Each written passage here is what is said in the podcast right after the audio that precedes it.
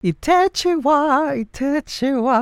Welcome to Itechiwa Vodcast. Ang chika sa ating lahat. Pag-uusapan natin, yes, naging call center agent din Akira. Year 2012, nag-decide na ako na pumunta ng Manila after graduation. So, tumira ako sa relatives ko dito sa Quezon City. Ang uh, una kong in-applyan talaga is call center kasi that time talagang kailang-kailangan ko ng kaperahan at malaking sahod before pala ako pumunta ng Manila, talaga naman, nagta- nagtratrabaho na ako that time sa Ilocos as a computer teacher. Pero hindi ako nagtagal di Techiwa kasi nga, ang baba ng kihod, di ba? Tsaka, syempre, provincial rate, ganyan-ganyan. So, nangarap ako, nag-ambition ako na mag-Manila. So, nag-Manila na lang, okay. And then, uh, luckily, naka pag-apply ako sa isang call center which was um, uh, situated sa building ng ELJ building ng ABS-CBN that time. Pero lumipat na sila ngayon. At saka ibang company na siya.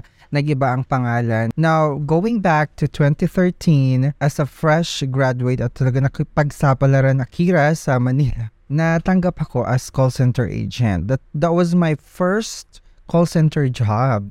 So, talaga naman, bonggaryang bonggarya at saka super shocked and surprised ako sa kultura talaga ng call center industry.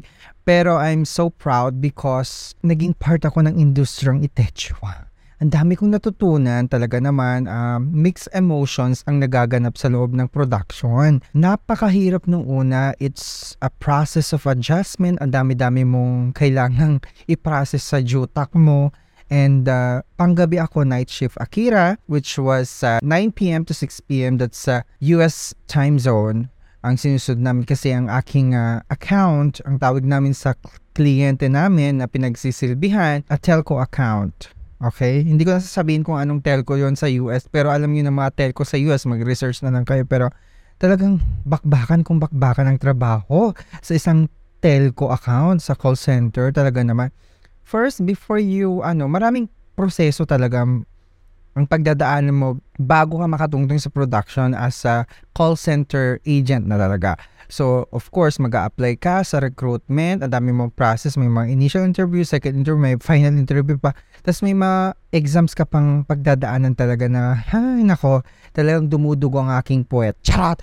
Dumudugo ang aking ilong talaga sa kaka-English that time.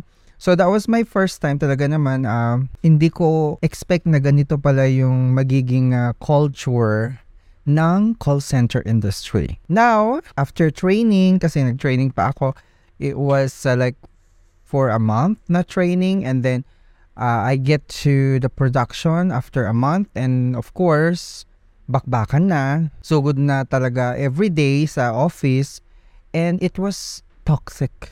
Okay? Just to be honest ha, alam alam ko na narara, nararamdaman ng mga kapwa ko call center agent na uh, talagang nakaranas ng ganito ang sitwasyon. So ang unang unang unang job ko talaga is telco. Napakahirap at napaka-toxic. There was a lot of emotions going on inside the the room. Nako, nako super super duper. And uh, all around yung ginagawa ko, may tech support, may billing, may customer care talaga at saka basta ma- madami maraming process na kailangan mong i-instill sa jutak-jutak mo para ma-deliver mo talaga yung excellent customer service na tinatawag nila kasi ang at the end of the day, kailang kailangan talaga eh masatisfy mo si customer at the end of the call. O talaga na may, may mga pa-survey silang ganito, chiwa. So, Speaking of pa-survey, meron silang talagang metric na bonggang-bongga. Ngayon, naging Net Promoter Satisfaction or NPS or mga ganitecho or CSAT, mga ganyan. So, familiar na yung mga call center agent dyan about dun sa tinutukoy ko. For me, as a virgin pa sa call center, sa call, virgin talaga, virgin, bird, virgin sa call center industry, talaga namang napakahirap para sa akin yun.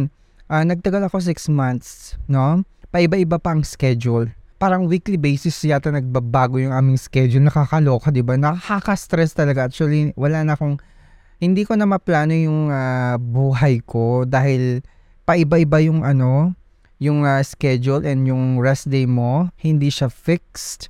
So, uh, talagang kailangan, marami ka talagang pagdadaan ng pagod para makamit mo yung gusto mong schedule kasi nga pinagtatrabahuan nila yung schedule. Kung maganda ang yung metric or score talaga naman, makakapag-demand ka sa supervisor mo or TL mo ng ganitong schedule. Pero talagang paglagapak naman talaga ang score, edi, di ba, mag-taste tayo sa ano, 3 a.m. schedule. So after nung ano, yan, pag-uusapan natin yung schedule na yan. So after nung uh, one month ko na nag-training, um, graveyard shift talaga ginagawa ang training which is 9 p.m. to 6 a.m. Uh, minsan 10 p.m. yan at saka uh, hanggang 7 a.m. And then, nung nasa production ako, nagtuloy yon nagtuloy naging 9 p.m. and 6 a.m. And then after a week na bago, te, naging 3 a.m. na si Akira. So 3 a.m.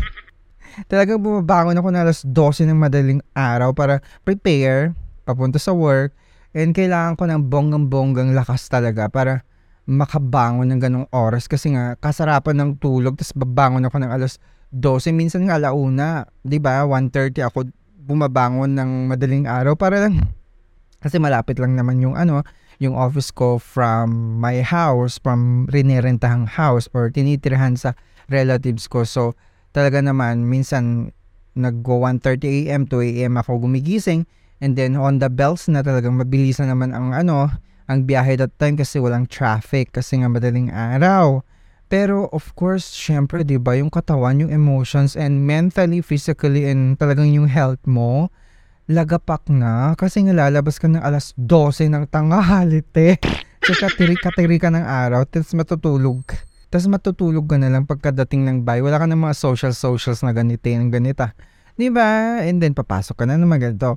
And then pag Sabado, Linggo may pasok ka din kasi nga iba-iba yung schedule and hindi siya fix. So napakahirap i-deal with that kind of uh, situation pero nakuha kong gampanan yung tungkulin ko as a call center agent for 6 months dun sa first na company ko. And then after that, nag-resign ako kasi nga feeling ko hindi na ako masay. Siyempre, I'm so mentally exhausted uh, physically kasi wala na akong masyadong socials and uh, pumapayat na Akira.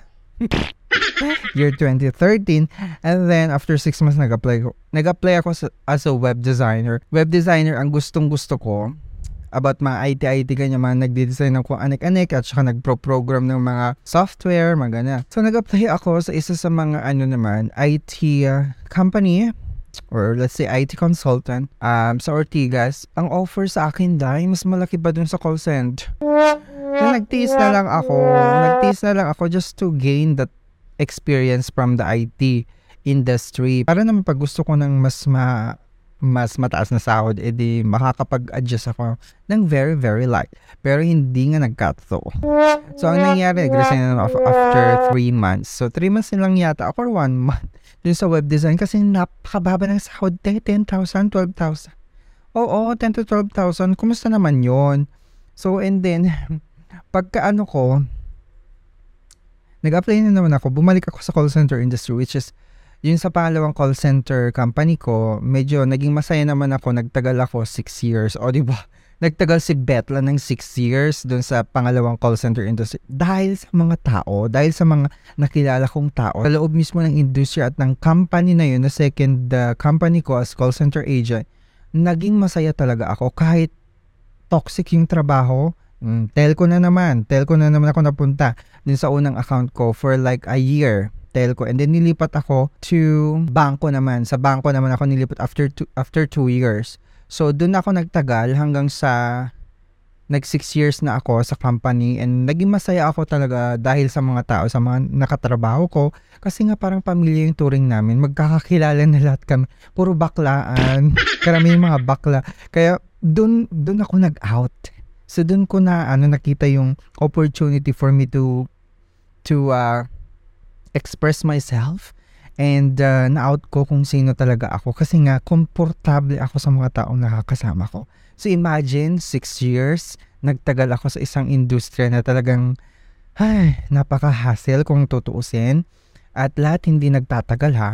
Kasi 'di ba, mahirap, mahirap din talaga makahanap ng uh, isang account or company na talagang maituturing mo yung mga tao, mga katrabaho mo na isang pamilya na kayo. 'Di ba? Nakakalo, ang dami na nga eh, chismisan, parang normal na sa amin mga chismis, mga chika-chikahan na ganyan. At saka medyo ano din, avail-avail yung yung peg ko dito. So, meaning avail-avail, hindi masyadong mataas yung volume of calls na natatanggap namin kasi nga puro credit card application yung ginagawa ko. Nagpa-process ako ng credit card application sa Jamaica. O, di ba? Kaya ako natutunan mga utang-utang na yan. Nakakaloka kasi nga, di ba? First time ko din nagka-credit card nung nasa company ako na yun. Nag-apply ako sa bangko dito sa sa atin na credit card. Nangarap din ako magka-credit card. So ayun na nga, na-influensya ako ng detective ang account ko na yun na magkautang-utang. Nakakalurke, hindi ba? So ayun yung kwento ko bilang isang call center agent. And now, after like 7 years, kasi 7 years ako in total sa industriya ng uh, call center. Um, after nung itong tinutukoy kong compa- company, nag-apply din ako sa isa pang call center na kilalang kilala ngayon. Pero one year lang ako. And then lumipat na ako ngayon dito sa present job ko which is an IT and engineering company at saka sobrang saya ko na dito. So feeling ko dito na ako magre-retire.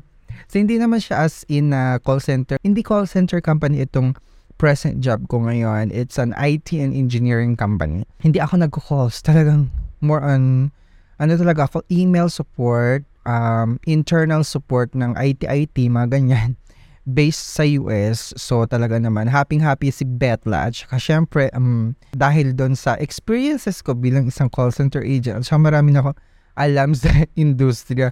Nakakaloka yun, di ba? So, ayun, yung kwento ko bilang isang manggagawa. Di ba sabi nga nila, bayaning puyat ang mga call center agent. Mabuhay kayong lahat at saludo ako sa inyong lahat. Itachiwa, Itachiwa. Don't forget to subscribe to my sa vodcast.